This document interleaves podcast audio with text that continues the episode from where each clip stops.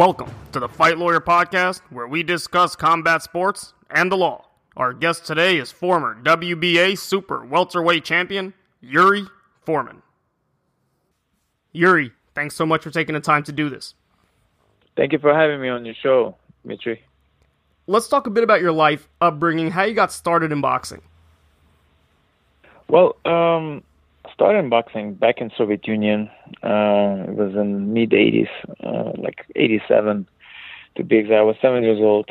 Um, um, first, I've been bullied um, a couple of times in the swimming classes I was taking, um, and my mom decided decided to take me to boxing gym so I'd be able to defend defend myself. Um, she was clearly uh, open-minded mother who thought that boxing would be actually good for uh, her son, which it is. Boxing is a really great sport. It gave me confidence and gave me confidence uh, in protecting myself. And that's I went to the gym, and the love from the first sight. and you fought as an amateur in Israel, is that right? Yeah, I fought. I fought. I had. I had. I, mean, I think three or four amateur fights when I was a kid. Uh, if it's if it's considered uh, amateur experience at all, I was about eight nine years old. Um, and then in Israel, yeah, in Israel is uh, I've been an amateur. I had about 50, 60 fights. Yeah. Now you came to the United States and you chose Brooklyn, New York to settle in. Why did you decide to call Brooklyn home? Um, since actually since childhood. I wanted to be. I already knew what I wanted to do in life. I wanted to be a boxer. I wanted to be world champion, and uh, and uh, uh, growing up, let's say for for example in uh, in Israel, you know, uh, sometimes my family immigrated in 91 in 1991 with the biggest wave of uh, immigration immigration immigrants from uh, former Soviet Union republics.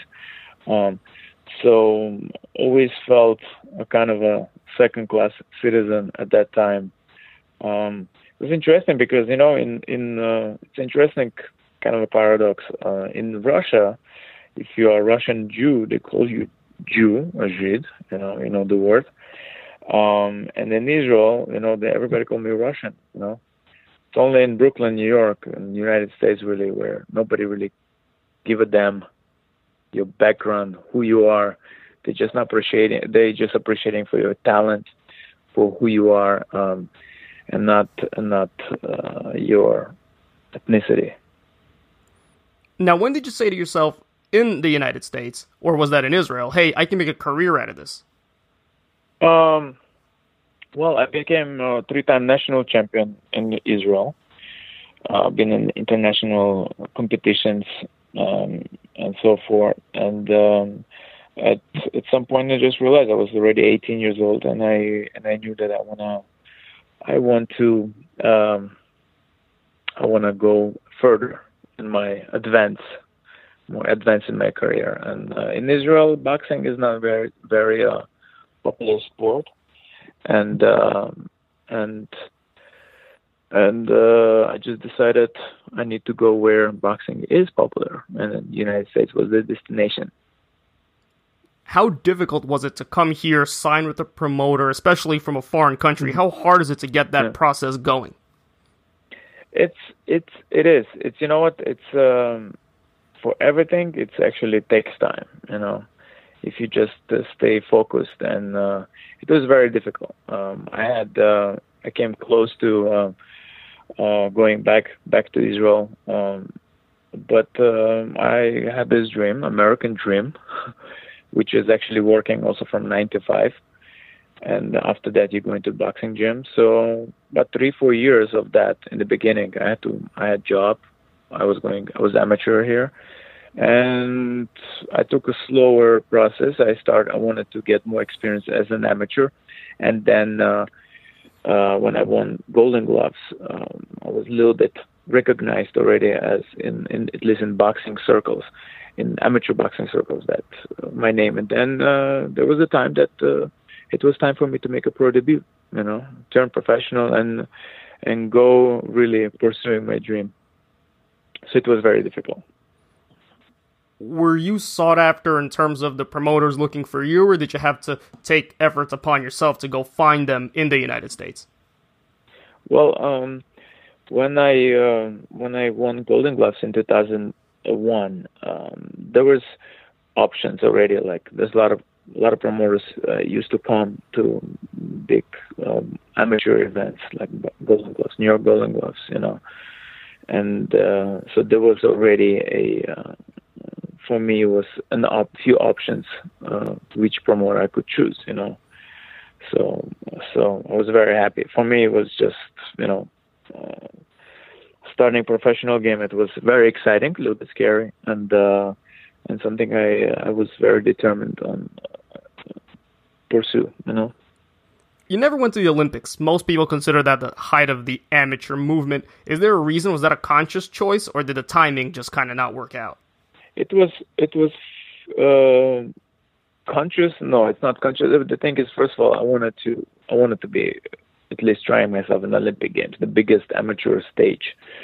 Uh, but the timing was not there. I came already to the United States, and uh, I was still part of uh, um, national team of Israel, but uh, I was already here. Already kind of, for me, it was difficult at that time to go back and compete and qualify for Olympics. So I already decided to settle uh, to settle here. Now you turned professional in 2009. You were at the height of your game. You were champion of the world. There were rumors of you fighting Manny Pacquiao. That fight never yeah. materialized. Why was that yeah. so? How do you think it would have went? uh, with Manny Pacquiao. Listen, um, um, I am at even now. I'm confident. You know, any step I make, I at least I think in my mind that that that I'm going to be victorious, or at least giving giving him a championship fight. You know, to the people uh, who's going to watch or would watch, and uh, and just in general. You know. Um, being a boxer is we're not really predicting, but we are confident in our abilities. And uh, when you go into the fight and you are not sure of your success or of your abilities, then then you already lost the fight. You know that's just uh, uh, how it works. You know, so me fighting Manny Pacquiao, I, I was actually when it was in the rumors, rumors circulating, I was very hopeful of this uh, of this fight. How do you think it would have went with the speed difference, the height difference? You're obviously a lot bigger than him. He would have been moving up in weight, I think. Um, I think the strategy wise, uh, well, he is a puncher and also box, but um, I consider myself a good, a good. I have a good mobility, a good, uh, a good uh, technical fighter. I think it would be um, I mean, listen, right now I, I could tell you that I think I would we I would win. Um, um, but again, um, it's the fight that never happened. Um, I we can I just can't argue, you know. Right, but the fight that did happen in 2010, you fought Miguel Cotto at Yankee Stadium, the biggest fight yeah. of your career by far. How different was that experience than fighting all the fights you had beforehand, which some of which were big fights, but nothing on that stage. It was first of all, it was the first fight at the Yankee Stadium. I mean, new new Yankee Stadium. The previous fight that I had was Ali and, and I believe Ken Norton. Uh, so it was a little bit a historical event, and uh, and I was the first Israeli world champion defending uh, world title on this biggest stage. So for me, it was uh, uh, uh, huge, you know. Um, fighting someone also like Miguel Cotto, the great, great champion, great fighter. It was also very important for me um, to fight someone like that. Um, so in terms of that, it was huge.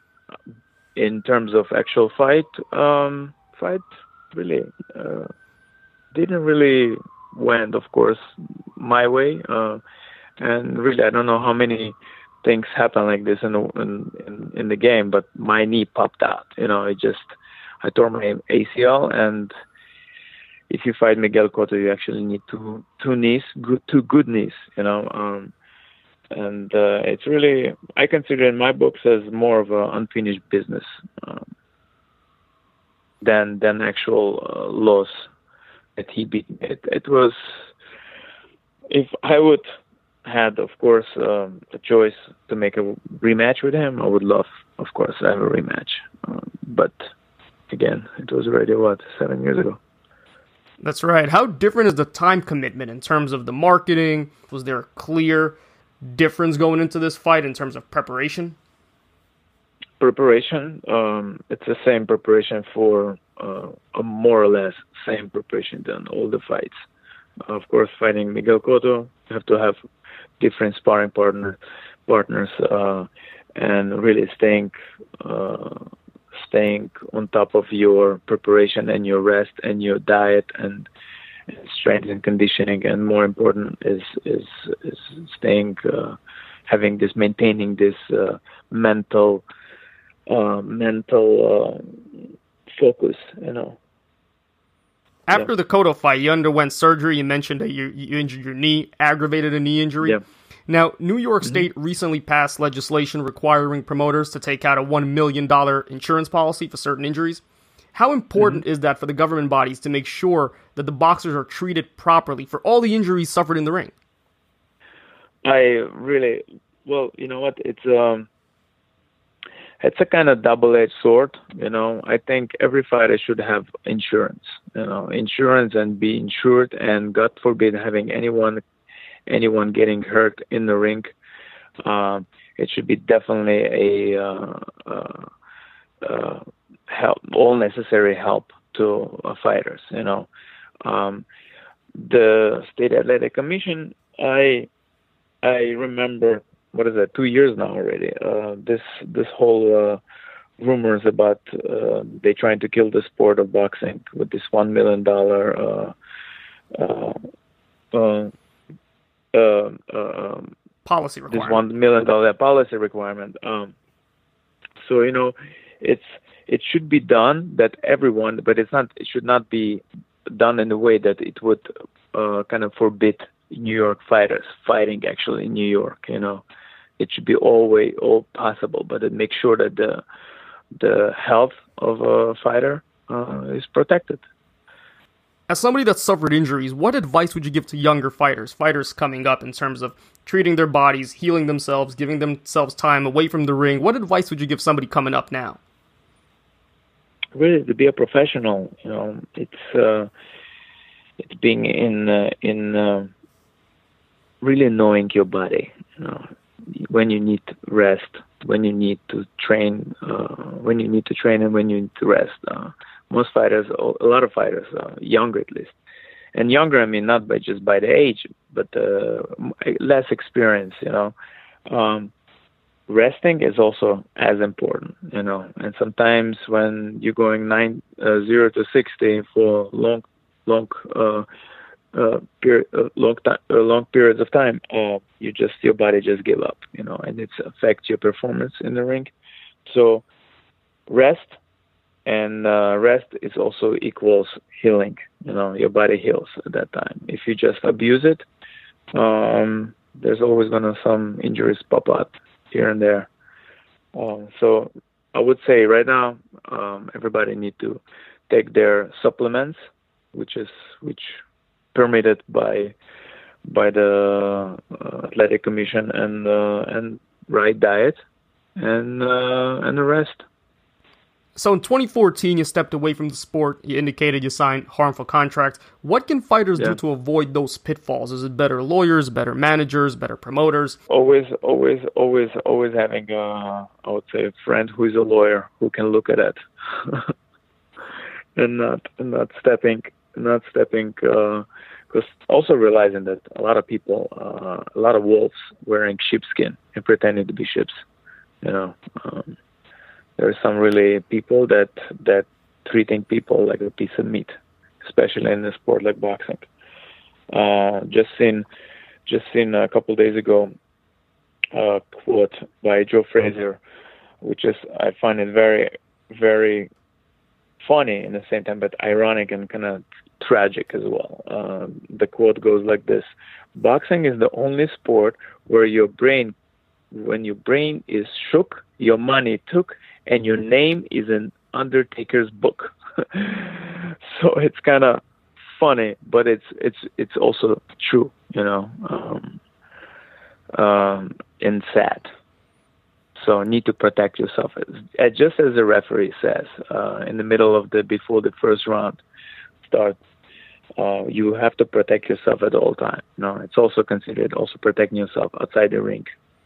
And how do most fighters go about that? Is that something that the managerial teams are supposed to take care of? The promoters? Who's responsible for that? Not legally, but at least morally or socially or in terms of the business model?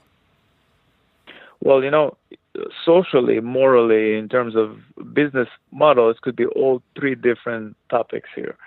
Um, moral morality is also it's interesting. There's an inner morality and there's outer morality. Outer morality is is in the name of business you can screw another person. You know, in the name of business, you uh, one person being fooled to sign this contract, and and it's all legal. I did not I did not do anything wrong, you know. So in terms of in terms of that, uh, uh, that's one issue. You know, morality is is a very it's a very tr- tricky thing. You know, um, it just every fighter have to really protect themselves and not tr- to be overly trust trusty, trusting people. You know, um, uh, and and sorry to saying that, but you have to really not trust everyone. You know, everybody come with a smiling face and they're trying to help and try to make, um, uh, I don't know, uh, and the the next great thing out of you. You know, they give you sign here. You know, we're gonna go all the way up to the top. You know, it's it's sad because it's in most cases doesn't doesn't ever ever uh, work like that. Now, staying on the topic of morality, I know you decided to go to rabbinical school years ago. Some people yeah. would wonder how you can reconcile that, your religious commitments, with such a vicious sport. Is there a way mm-hmm. you reconcile it? What was the reason that you decided to go to rabbinical school?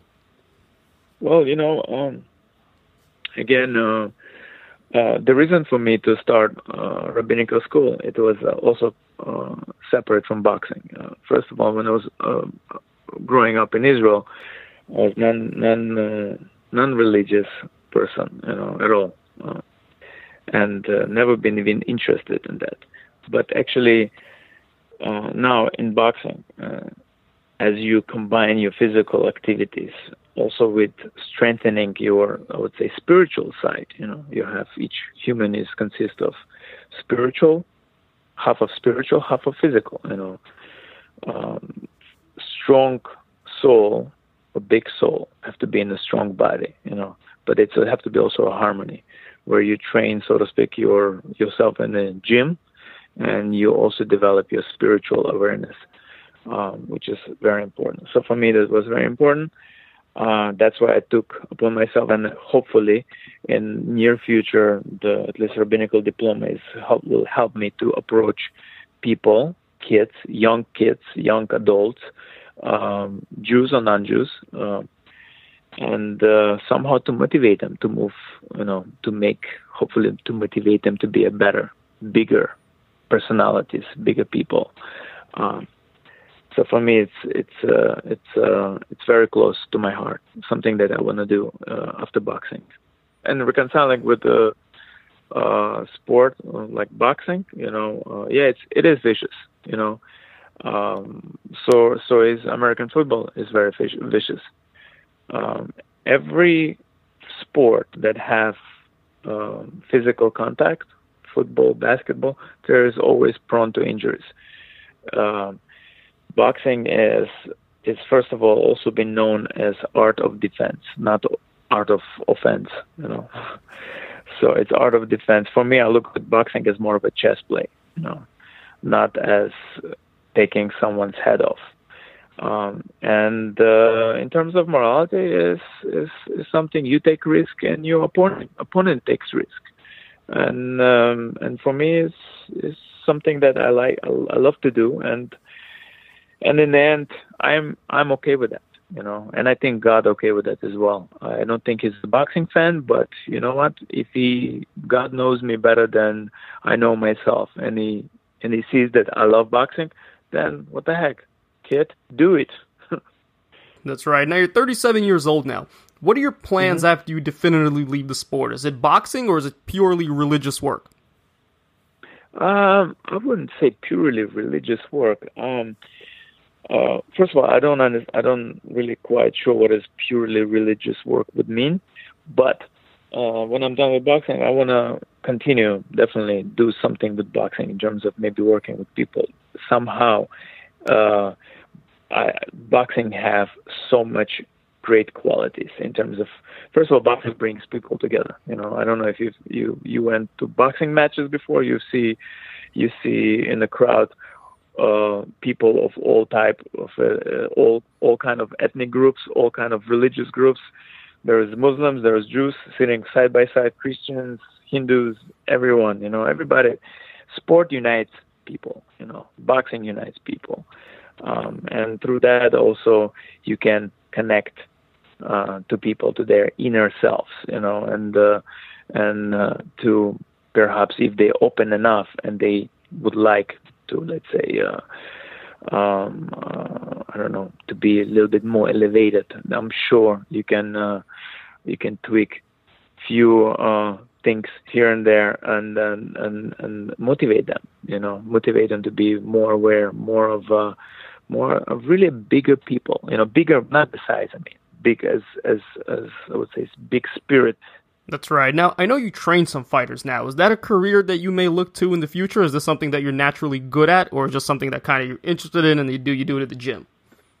I I do it in the gym sometimes. Uh, first of all, I like to work with people. I like meeting new people. Um, I think uh, also seeing the progress. Let's say people um, have some issues. Let's say they're trying to lose weight, and they and you see you're trying to motivate them to lose weight. And they they changing you know they changing. They lose weight they their personality changes. They become much more happier. They become much more uh just way cooler people to hang out with you know and uh and it makes me happy. It makes me happy. It's not just not just that i'm you know spending time with them training. We have we schmooze we have you know great time but also see their results. It's something uh priority now, I'm always interested in asking boxers, with all the health risks involved in the sport, especially some of the mm-hmm. things that were uncovered recently with some other fighters, if your kids ever wanted to approach you and say, "Hey, I wanted a, I want to start a career in boxing," how would you react to mm-hmm. that? Well, uh, first of all, my kids also have some kind of independence. You know, they can, uh, they can. Uh, um, they listen they every every person in the world they at least had dream they want to do something they should try you know. In boxing is is is it's not like a college you know. College you can go five years and realizing that in the end whatever you learn you don't want to even do uh, whatever you just learned. You got some diploma and you still don't want to you want to be a musician instead. Um, in boxing it's very simple. It's not as time consuming as colleges. Uh, you come to the gym, you really like it, you get hit in the head once, uh, and then you realize it real quickly, it's not mine. Or if you get hit once and then you're like, oh, I want to give this guy back, you know, and so um, in uh, in that respect, you know, if my kid approach me and, and, and says that, Daddy, I would like myself in boxing, okay, let's see, let's first train, you know, before first fight, there's a lot of uh, commitment to it. And boxing is uh, is really a sport as uh, could be considered as let's say uh, almost like having a relationship with you know like a relationship with your wife or your girlfriend. You know, you mistreat you mistreat this girlfriend or wife, she's gonna turn around and slap you. You know, um, because there's no shortcuts. Commitment, you know, commitment. You have to wake up in the morning, or in the evening you have to run. In the morning you run. You go into the gym you know, um, and you have to rest and then then still have to do your homeworks, you know, if you're a kid. So and then see you really want it or not, because if he's uh, half-heartedly approaching, uh, let's say his first fight, then there'll be no fight. You mentioned wives. Uh, I know your wife is also an athlete. Do you think it helps, hurts when you're a professional boxer, your wife's a professional athlete? Do you think it's helpful uh, to be married to someone in that environment?